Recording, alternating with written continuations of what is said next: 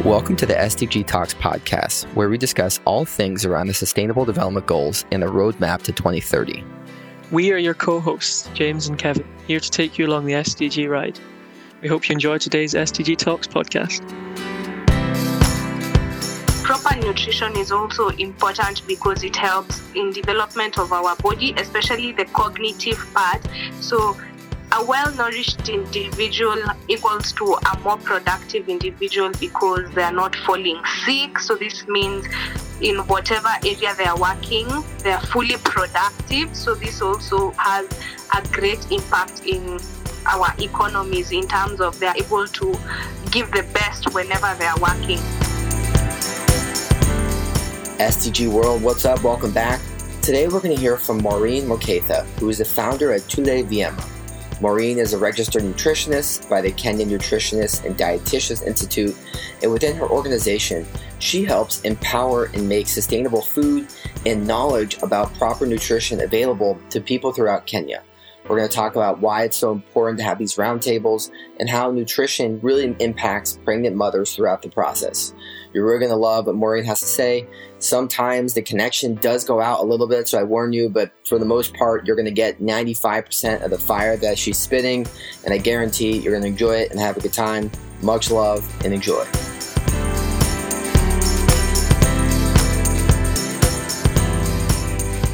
Maureen, welcome to the SDG Talks podcast. How are you doing today? I'm doing fine, Kevin. How are you doing? I'm doing very well, thank you. Just living my best quarantine life. Yeah, a day at a time and trying to be as productive as possible. Yeah, sometimes it feels like I'm just like a robot doing the same thing day in and day out, but just got to be grateful for what we have and and continue to to work forward and and adapt to this new world because it's definitely going to be different.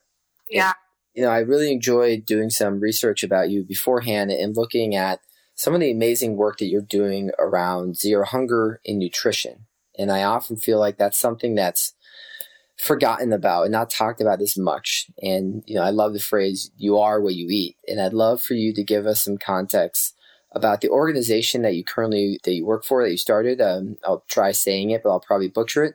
Tule Viema, what you do and, and what the organization does.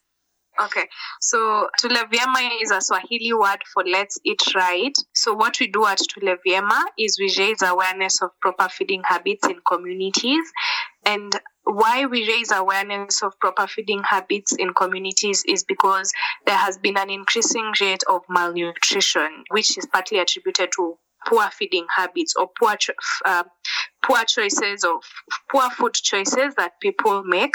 So I thought as a nutritionist, as an individual who has a background in nutrition, the best way to change the narrative is to have an organization that raises awareness. So that's what we do at Tule Vyema. That's amazing. And so how do you raise the awareness on this? I mean, it seems like sometimes where we're just trying to you know, we eat what's in front of us, or maybe we eat what's cheapest. How are you approaching, you know, educating people on what they should eat? And then maybe also even looking at, you know, what, what do people do if they don't have access to some of the, the good food options that they should be eating? Okay, so how we raise awareness is we have two programs that we usually do and that we first have nutrition education talks where we equip the general population with proper food uh, with nutrition knowledge diversified diet or what we call a balanced diet is all about what a balanced diet entails. So that's one way in which we raise awareness. And the other way we raise awareness is we work with young women of reproductive age where we teach them how to cultivate indigenous vegetables on sacks. Why we work with women is because a woman is the one who's in charge of her kitchen and once she appreciates the importance of eating well she'll be able to replicate it. She'll be able to apply that in her house and also in her she'll she'll be able to influence what they eat at the household level which uh, improves improves the nutrition status of her her household members. So we raise awareness through nutrition education talks and also work with young women of reproductive cultivate the indigenous vegetables.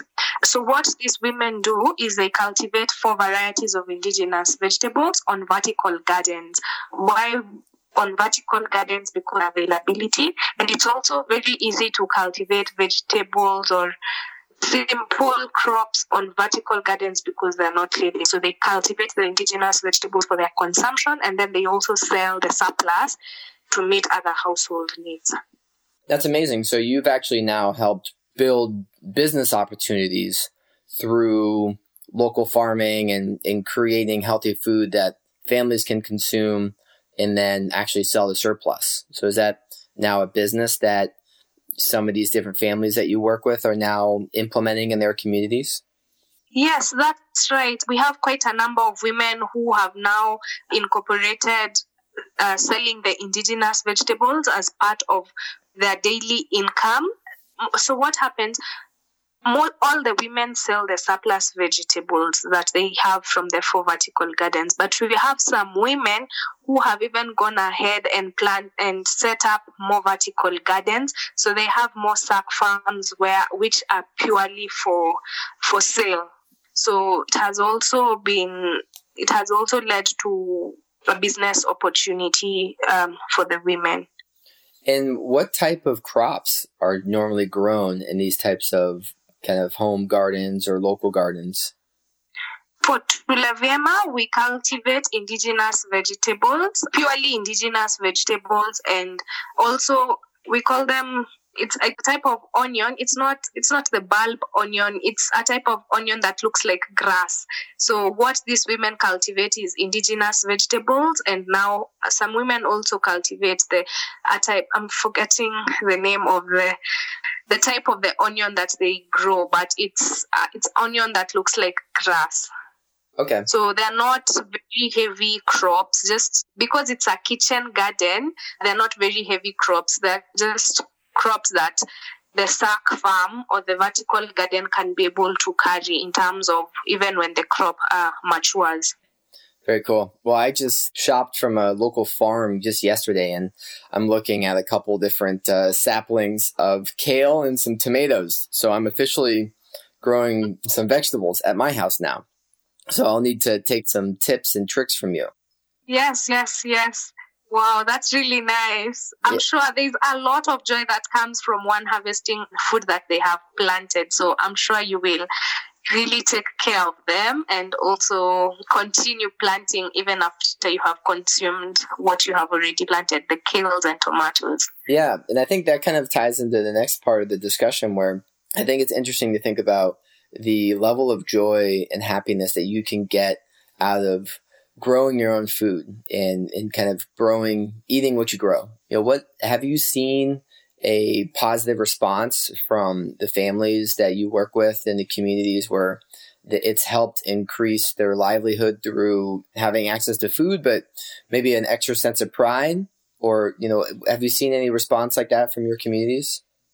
Yes, I must say now we even have women who we call them TOTs, trainers, trainer of trainees, because of the joy that, okay, so what happens initially when we pitch the idea to these women that they'll be cultivating indigenous vegetables on sacks, it becomes they they find it a little bit difficult to understand how indigenous vegetables would grow on vertical gardens. But once we teach them how to grow and they take care of them and they, they actually start eating from those vertical gardens, we have seen women who have even started teaching their neighbors, their friends how to cultivate indigenous vegetables.